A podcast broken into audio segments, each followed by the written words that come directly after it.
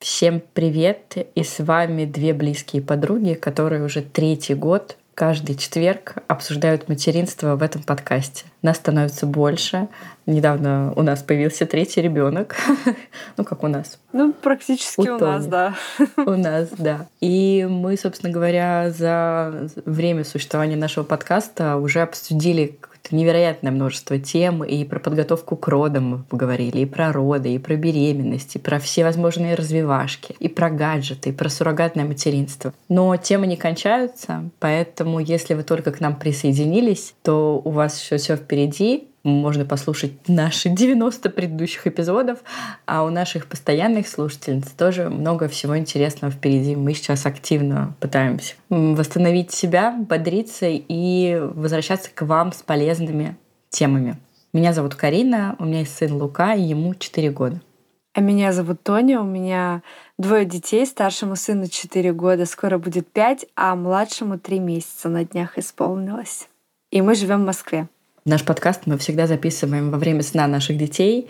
И как раз я сейчас, когда укладывала Луку, я говорила ему, что давай засыпай быстрее, мне нужно идти записывать подкаст. И, ну, и думаю, и Олег, и Лука, они уже прекрасно знают про хобби своих мам. И Лука попросил передать привет нашим слушательницам. Я записала его на диктофон на телефоне, поэтому послушайте привет от Луки. Меня зовут Лука. У меня много кучек. Я живу в Бюхаде и люблю маму. Пока. Я люблю маму, это так мило. Это и мило, и мы, кстати, в одном эпизоде говорили, да, с психологом, с Мариной Нагаловой про детей, про период Эдипа у мальчиков. Вот у нас он сейчас просто цветет во всей красе, поэтому у нас «Я люблю маму» везде первой строчкой. Самое главное, что он вообще всем говорит постоянно. Миласка.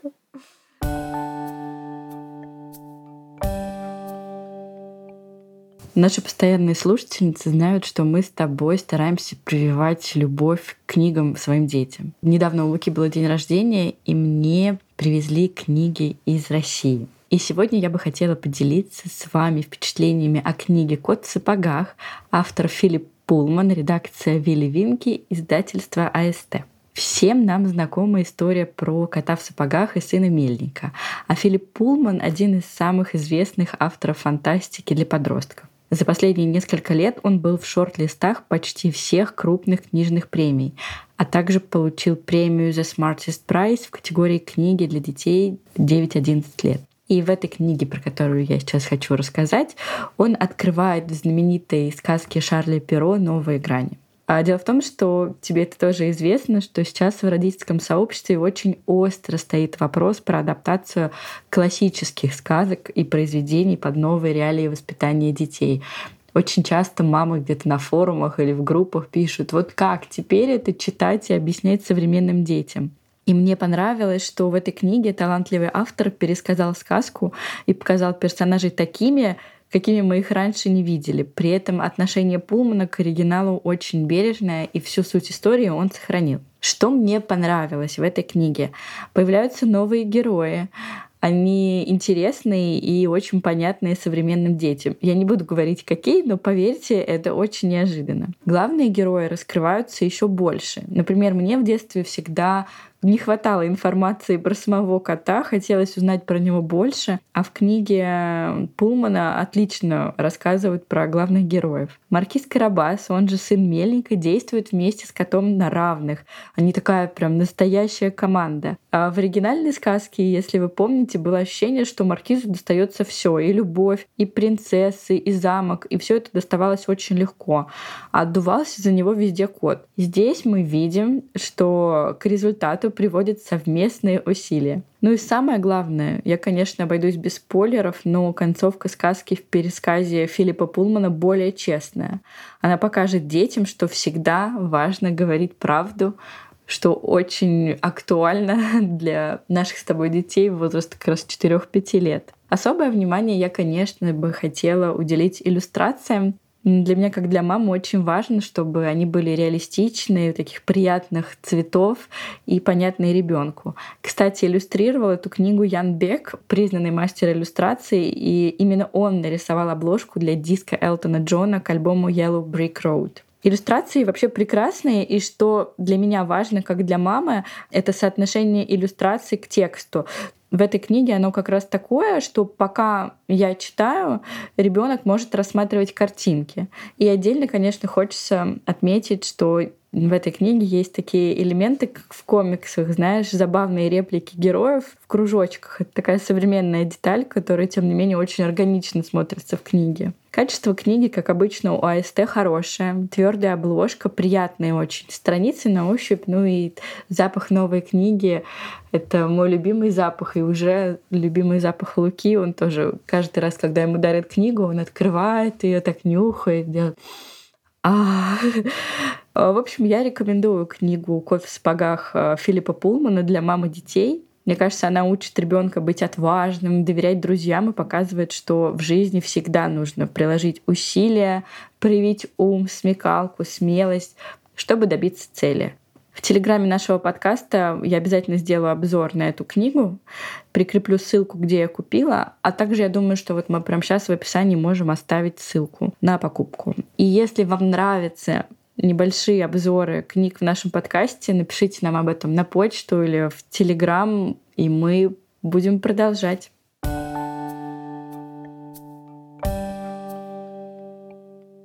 Мы просто решили сегодня записать эпизод на тему про хобби мам или про то, на что может отвлечься мама, в чем она может найти себя, что ей помогает чувствовать себя в декрете, какой-то, может быть, отдельной личностью. В ресурсе, в ресурсе. Да, и быть в ресурсе. Про хобби будем говорить. У нас они, оказывается, есть.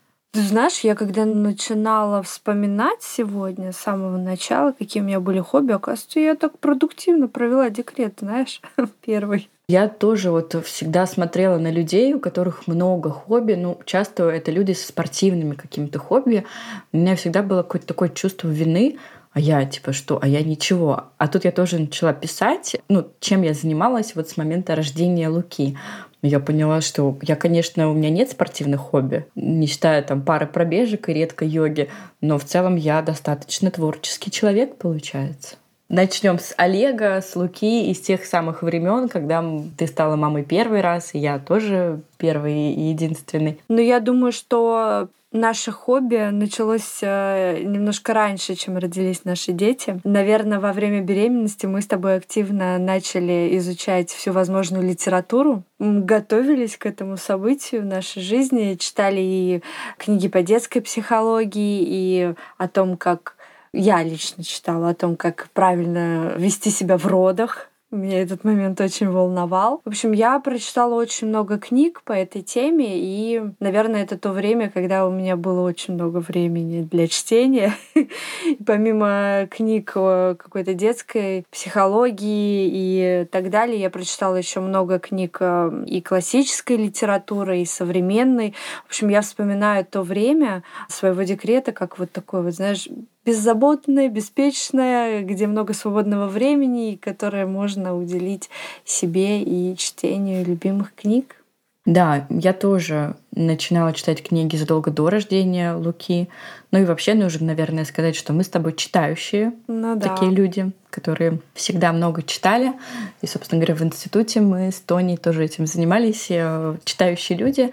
Но начну тогда я с хобби, да, когда родился уже Лука. Чтение, оно всегда было в нашей жизни как такая красная ниточка, которая идет, я надеюсь, через всю жизнь пройдет. Но когда Луке исполнилось 6 месяцев, я продолжила учить нидерландский язык. Дело в том, что я начала его учить э, в тот месяц, когда я забеременела Лукой, и у меня было буквально наверное, 8 уроков. Потом у меня начался токсикоз, и я забросила нидерландский язык. Но когда Луке вот было где-то полгода, я решила, что нужно возобновлять, потому что у нас была иммиграция в Нидерланды в планах. И я начала учить нидерландский язык. И тут какая-нибудь мама может задать мне вопрос «когда?», потому что мы все знаем, что у мам практически нет времени но я занималась с преподавателем утром в субботу, когда муж не работал, он проводил это время с малышом, а делала домашние задания тогда, я делала домашнее задание каждый вечер, потому что у меня был такой репетитор, э, который прям контролировал, чтобы я каждый вечер э, там, от 15 до 40 минут занималась. Каждый вечер, когда спал ребенок, я занималась нидерландским языком. Я вообще могу сказать, что учить новые для себя языки — это очень-очень крутая работа для мозга, потому что появляются новые нейронные связи, и ты прям чувствуешь, как у тебя, когда ты какие-то спряжения глаголов изучаешь или правила, как э, в голове что-то по-другому начинает двигаться, то есть э, задействована та часть мозга, которую ты в обычной жизни не используешь. Знаешь, вот как в школе, когда примеры какие-то сложные решаешь, вот что-то там по-другому двигается. И мне это ощущение, это чувство, оно мне очень нравилось. И надо сказать, что вот это хобби изучения нидерландского языка было со мной до весны этого года. То есть достаточно долго я его учила. До трех лет Луки. А потом я переехала в Нидерланды, у меня появился мой другой репетитор, вообще совершенно прекрасный репетитор, которого я безумно люблю. И я учила нидерландский все это время, и были периоды, когда мне было сложно, у меня совершенно не было на него ресурса. Были моменты, когда я была влюблена в него, что я слушала музыку и занималась им много. Прям у меня были домашние задания по 10 листов А4. Но мне это очень нравилось. Конечно, в какие-то моменты было тяжело, когда там долго, много бессонных ночей или у ребенка адаптация в детском саду. Но я себя очень комфортно чувствовала, когда в моей жизни параллельно был вот этот процесс изучения языка. И сейчас уже, наверное, скоро будет год, как я не учу никакой язык, не занимаюсь с репетитором. И сейчас я уже подумываю как раз на эту тему, что, наверное, пришло время начать учить новый язык, потому что мне этого не хватает, я люблю вот всю эту историю.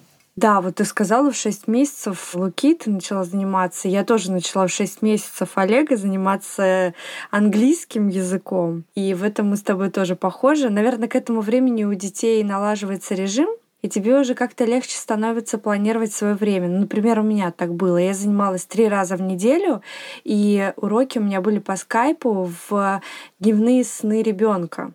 Наверное, это в какой-то степени тоже меня наполняло. Я чувствовала, что я не просто так трачу это время, да, mm-hmm. которое мне государство выделило, и как-то отвлекалась. Мне это тоже очень помогало находиться в ресурсе.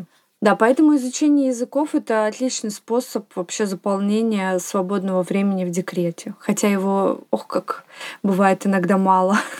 Не только в декрете. Я начала учить, как я уже сказала, во время планирования Луки. Угу. И я очень нескольким своим знакомым, а, у которых было долгое планирование, они никак не могли отключиться, потому что ну, мы, мамы, знаем, да, как это происходит. Если ты хочешь ребенка, то все мысли тебя заполняют, ты не можешь ни о чем другом думать. Я очень часто как раз рекомендовала, начни учить другой язык. То есть займи хотя бы на несколько часов в неделю свой мозг другими мыслями. Вот у меня есть знакомая, которая по моему совету пошла учить французский, потому что у нее была мечта. Она точно знала, что он ей не пригодится, она не будет переезжать во Францию. Ну, то есть путешествия тоже очень редко связаны с Францией. Мало людей, которые каждый год ездят во Францию, да. Но она начала учить французский и забеременела. Через полгода она забеременела и даже не заметила, как это произошло. Понятное дело, что это не всем подходит, но в целом такой совет, что вот если вы хотите от чего-то отвлечься, чем-то себя занять, то изучение языков — это прям очень хорошая тема. После нидерландского языка я не могу назвать это хобби, но мне кажется, относительно тоже что-то такое было. У меня началась карьера мамы-развивашки. Я не могу сказать, что вот развитие детей было прям моим хобби, но опять изучение вот этой всей темы, всей истории про развивашки очень занимало меня, давало мне какой-то стимул качественному времяпровождению с ребенком. Я помню, что какой-то период вот материнства меня это наполняло, мне это нравилось. Лука спала, я там готовила какие-то развивающие пособия или что-то новое в интернет-магазинах искала, чтобы купить. Опять же, это не хобби, но это вот то, что подошло мне, давала мне ресурсы во время декрета с моим ребенком. Я потом увлеклась готовкой. Угу. Я помню, был период, когда мы с мужем, э, после того, как Олег ложился спать, смотрели все сезоны Гордона Рамзи. Я думаю, что многие знают, кто это такой. И я прям так вдохновлялась что на следующий день, если мне что-то нравилось, я это готовила. И в этот период я действительно могу сказать, что научилась готовить какие-то изысканные блюда и лучше стала понимать вкусовые моменты приготовления еды. Тоже такая полезная информация поступала в тот период в мой мозг, чему я сейчас, конечно, рада, что у меня было столько времени смотреть это все и воплощать и практиковать. Здорово. Я до этого так и не дошла. И уже, наверное, не дойду. Но я помню этот период у тебя. Ты мне прислала фотографии, как ты там все это готовила. Помню, что спаржи что-то там оборачивала. Какой-то бекон у нее был. Какие-то огромные вот эти макаронины, в которые она там что-то вкладывала. В общем, я тогда, как обычно, была рядом и оценивала на расстоянии Тонины хобби. Но, наверное, пришло время рассказать про наше с тобой общее, самое наше mm-hmm. любимое хобби, про нашего общего ребенка. Это про наш подкаст, и мы всегда про него говорим, что это действительно начиналось как хобби, сейчас это наш общий проект, который нам приносит много радости, и мы надеемся много пользы вам. А, мы уже записывали несколько эпизодов о том, как мы начинали наш подкаст, но да, это была просто идея двух а, близких подруг. Тогда я жила в Москве, Тоня уже жила в Америке. Сан-Франциско. Да, Тоня жила в Америке. Да. И мы, собственно говоря, с ней все равно много общались, несмотря на то, что у нас вообще 11 часов разницы было. Да, да, да. И в какой-то момент пришла эта идея, подкасты становились популярнее в России, только начинали так набирать обороты. Мы много переписывались о материнстве, и я предложила Тоне завести подкаст вместе. Достаточно быстро она согласилась. Мы начали думать над концепцией, идеей, обложкой. Потом начали записывать первые эпизоды. А, всему учились сами, что было нелегко такими быть первопроходцами среди своих знакомых, потому что тогда мы еще не были вот в этом большом подкастерском комьюнити, у нас было очень много вопросов, но я думаю, что мы справились, и это хобби с нами уже, как я сказала в начале эпизода, почти третий год, и мы имеем один из самых популярных подкастов в России про родительство, про воспитание детей. У нас огромная, прекрасная аудитория, которую мы очень любим. Есть чат с нашими постоянными слушательницами, в котором мы обсуждаем тоже материнство, как, как ни странно, да, получаем много теплоты, и, блин, я очень люблю это хобби и очень им горжусь. Да, я с тобой согласна, ты так э, все правильно сказала, и все аспекты. Э, это действительно любимое хобби, на которое всегда у нас находится время, желание, ресурсы, возможности. В общем, мы его продолжаем до сих пор уже третий год. И я думаю, что дай бог, нам хватит сил и возможности продолжать его еще столько же и даже больше. Да, а там посмотрим. Мы все время с Тоней шутим, что мы потом просто передадим Олегу с Лукой микрофоны. Микрофоны, да, и доступ до хостинга. И они будут продолжать наше дело. Ну, а там посмотрим, как будет. Знаешь, мир такой, загадывать ничего нельзя. Я надеюсь, что даже если все соцсети пропадут, то подкасты вы слушать сможете.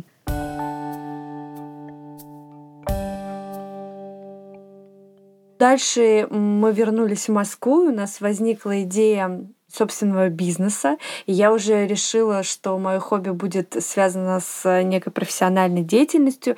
И я пошла учиться онлайн в Высшей школу экономики курса «Маркетинговая стратегия в digital -среде». Вот, курс длился 4 месяца, был очень сложный. Я прям старалась, училась. И вот сейчас у меня есть сертификат, который я даже успела применить на практике немножко. Так что получила маленькую корочку в этот период. Учиться — это важно. Мое следующее хобби уже было позже, буквально недавно. Дело в том, что прошлая осень какая-то у меня выдалась сложная в жизни. Иммиграция вторая подряд. И я вспомнила о том, что в детстве и в юношестве 7 лет своей жизни я посвятила рисованию. Я ходила в художественную школу, я ее закончила, и как-то руки сами потянулись к акварели, причем в тот момент у меня в доме была только детская акварель, в которой мы рисовали с Лукой, и я начала рисовать акварелью. И вот буквально несколько месяцев, наверное, Я осенью и зимой рисовала акварелью по вечерам. Мне это очень нравилось. Для меня это очень ресурсное занятие оказалось. Не могу сказать, что я восстановила все свои навыки, которые у меня были во время обучения в художественной школе. Нужно тоже понимать, что я закончила ее в 14 лет, то есть почти полжизни назад, а, но я что-то помню, и мне это очень нравится. Так что вот у меня еще одно хобби оказалось рисование акварелью. У меня еще было одно хобби. У меня был небольшой блог про воспитание детей, который я вела со своей мамой. Мама у меня э, детский психолог, воспитатель. Всю свою молодость посвятила детям. И до сих пор у нее есть ученики, которые приходят к ней на дом, она с удовольствием занимается.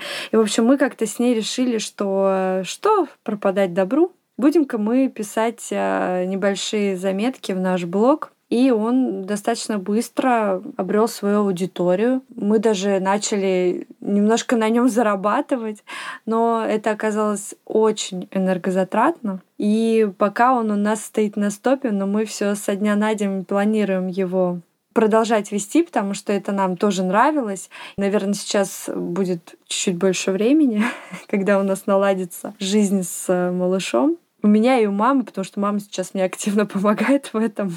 И когда у нас устаканится режим, я думаю, что мы с ней продолжим вести этот блог. Мне очень нравился этот блог, поэтому я желаю вам с тетей Олей продолжать отвечать на вопросы вашей аудитории, чтобы рос и все было у него хорошо. Спасибо.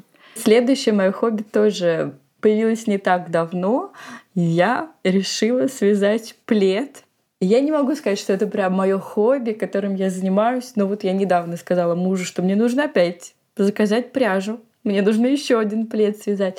Это так классно на самом деле. Вот в тот момент, когда ты смотришь сериал или слушаешь подкаст, я расскажу, что я вязала очень легким методом, да, есть такая пряжа Ализе Пуфи, э, не нужны ни спицы, ничего, ты просто вяжешь. И, кстати, вот всем беременным, молодым мамам, кто хочет связать плед своему ребенку, я прям рекомендую. Это так просто, это так легко, это очень отвлекает. Вяжешь, вяжешь, вяжешь и что-то смотришь. Короче, мне это прям понравилось. Я за две недели связала огромнейший плед, просто огромный плед. И теперь он меня так радует. Он такой уютный, он такой мягкий. Я постоянно, когда беру его в руки, прям наслаждаюсь. Рекомендую всем. Я все тоже очень хочу связать. Обязательно, Я насмотрелась на твой плед, и мне прям очень хочется. Обязательно. Это так легко. мне уже скинула все ссылки на Озон, поэтому... Да, обязательно, обязательно. Свяжи. Я тебе правда говорю, это очень легко и понравится. иметь такой классный, мягкий, плюшевый плед очень круто. А расскажу еще сразу про свое следующее хобби, которое у меня появилось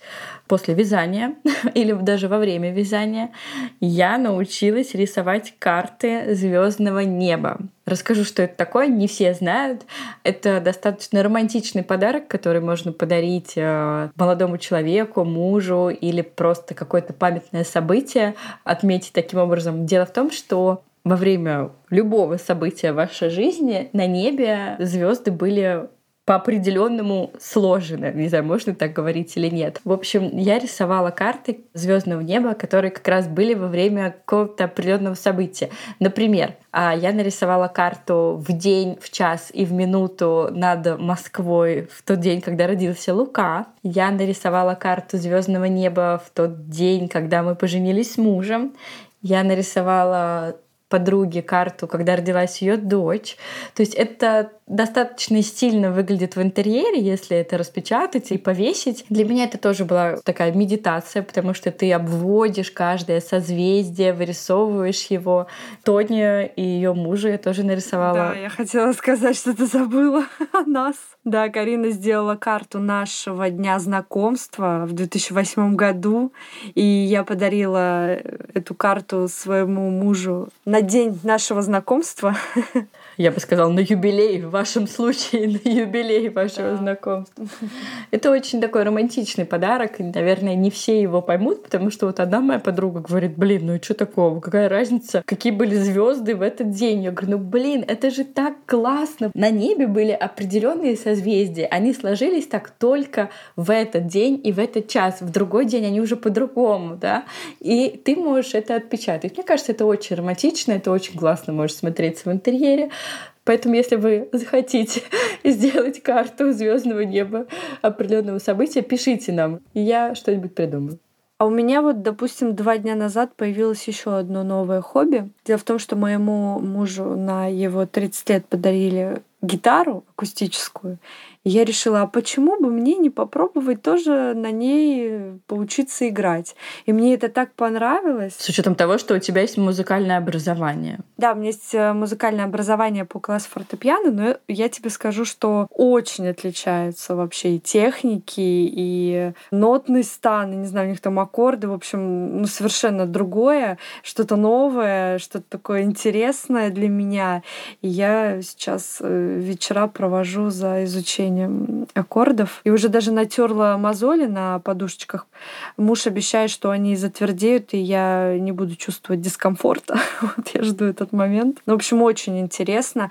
И причем... А, подожди, я сейчас не понимаю, разве там не медиатор нужен? Я не, никогда не играла на гитаре, видела, как Земфира это делает. Медиатором ты как бы стряхиваешь по струнам. Сейчас нас люди прослушают, профессионалы. а аккорды ты как бы нажимаешь именно подушечками. Еще струны такие железные. Пускай профессионалы и слушают. Мы же да. говорим, что это наше хобби. Но как только я начала рисовать акварелью и начала получать от этого удовольствие, я знала, что Тоня, так же как я 7 лет просидела в художественной школе, я знала, что Тоня просидела 7 лет в музыкальной школе. Или сколько в музыкальной учат? Ну, тоже, наверное, 7. Ну да, даже больше. Вот. И я ей тоже говорю, Тоня, иди скорее играй на фортепиано. А тогда Тоня была вот с этим большим-большим животом. Я прям так и представляю, как она сидит да. и там. Нет, ну ты знаешь, у меня фортепиано всегда было в жизни. У меня стоит синтезатор, и я так раз в неделю, там пару раз в неделю играю. И для меня это как-то уже, ну, не новое что-то. А вот это именно такое новое хобби. Ну, я тебе желаю в нем удачи, и чтобы ты к моему да, дню рождения выучила мою любимую песню и сыграла мне, а потом... Я уже начала, я уже начала. А потом когда-нибудь мы увидимся, ты докормишь Илью, и мы будем под гитарку пить винишко, петь песни. Ой, да. А есть ли у тебя какие-то планы на будущее твои хобби? Может, ты что-то хочешь э, начать делать новое? Ну вот ты знаешь, я не дорассказала еще про свое последнее хобби. Сейчас я начала учиться digital иллюстрации. А я решила, что раз я умею рисовать на бумаге, можно попробовать научиться рисовать на iPad. Я очень активно сейчас этому учусь. У меня есть время. И когда Лука в саду, я прям изучаю digital-иллюстрацию. Я в клубе иллюстраторов, где как раз этому учат, где уроки, сдаю домашние задания, получаю зачеты. У меня есть наставник. И я не знаю, к чему приведет мое увлечение digital-иллюстрацией. Сделаю ли я это профессией, или я просто это будет где-то рядом со мной, я буду рисовать какие-нибудь постеры. Я не знаю знаю, но вот тоже такой приятный процесс. Сейчас я учусь... Новые обложки нашим подкастам. Да, да, или чужие, или другим подкастам. Ну, в общем, да, я в процессе, это тоже очень интересно, учиться и сложно, и прям это новый навык ты получаешь. И это очень крутые ощущения. Как... Мне кажется, это очень современно сейчас. Да, да. учиться этому направлению. Да. Угу. А вот из хобби, которые я постоянно планирую впустить в свою жизнь, раз уж мы об этом заговорили, это каждый год, это что уж говорить, каждую неделю я планирую начать либо бегать, либо йогой заниматься, либо еще чем. Вот у меня стандартно все обычно, как у каждой женщины. Да вот мне кажется, не у каждой. Я столько знаю, которые говорят, я завтра побегу и все, и завтра она выкладывает, как она 5 километров пробежала. А, а потом она еще бегает 30 дней подряд, и привычка укоренилась. У меня вот такого не бывает, э, видимо, потому что я такая творческая девушка, но я все время планирую и, естественно, не мне тебе рассказывать, мы с тобой постоянно обсуждаем все эти темы. На Надеюсь, что хоть одну спортивную привычку я привью себе и смогу когда-нибудь похвастаться ей. Пока не могу. Ничего, Карин, я с тобой. Вместе будем, если что. Ты всегда со мной, да? Или пойдем к пластическому хирургу на липосакцию тоже вместе. Все будем делать вместе. Я надеюсь, что вам понравился наш рассказ про хобби. В общем, как вы поняли, мы можем рекомендовать вам постараться найти что-то для себя, что вас отвлечет. Если у вас такое есть, пожалуйста, расскажите нам о своих хобби. На нашу почту тоже можете писать письма. Давно что-то не писали. Но пишите. А еще я хотела попросить у вас новых оценок и, что очень важно для нас сейчас, отзывов в Apple подкастах или в Кастбоксе, в Яндекс Музыка, если вы нас слушаете, вы можете поставить нам лайк, если он там еще не стоит. Для нас это очень важно, нам это очень-очень поможет. Хотела сказать э, комментарий по последнему нашему отзыву, что если вы пишете что-то негативное, хотелось бы конкретики, понимаете? если уж вам так хочется написать, а потом вот ломаю голову, где-то там неправильное ударение поставила, а то, может, я бы еще и поспорила. Согласна, согласна. Ну, давай не будем концентрироваться на негативе. А Мы ждем честных, наверное, честных отзывов о нашем подкасте. Да, да честных. Спасибо, что вы были с нами. Спасибо, что слушаете нас. Всем хорошего дня. И пока-пока. Пока-пока.